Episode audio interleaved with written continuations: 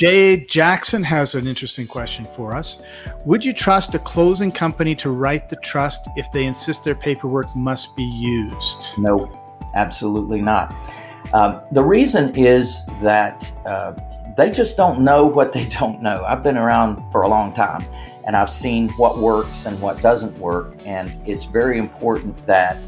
Uh, that not only do we look at things from the legal standpoint, but we also look at things from the standpoint of the benefits that the paperwork can provide. For example, negotiation. Well, you can negotiate every little fine point with the seller, or you can just put it into the paperwork. Well, they may not have those thoughts in mind when they create their paperwork.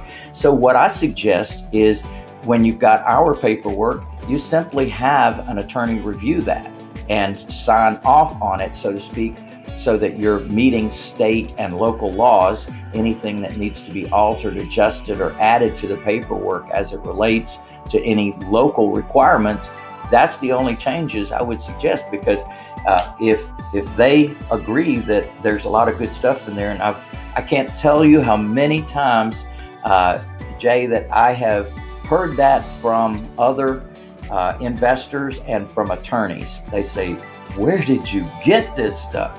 And the answer is the School of Hard Knocks. the School of Hard Knocks. I've learned some valuable lessons in that process. And certainly, once you've got the paperwork that's been honed and refined and used for decades, you've got something of true value.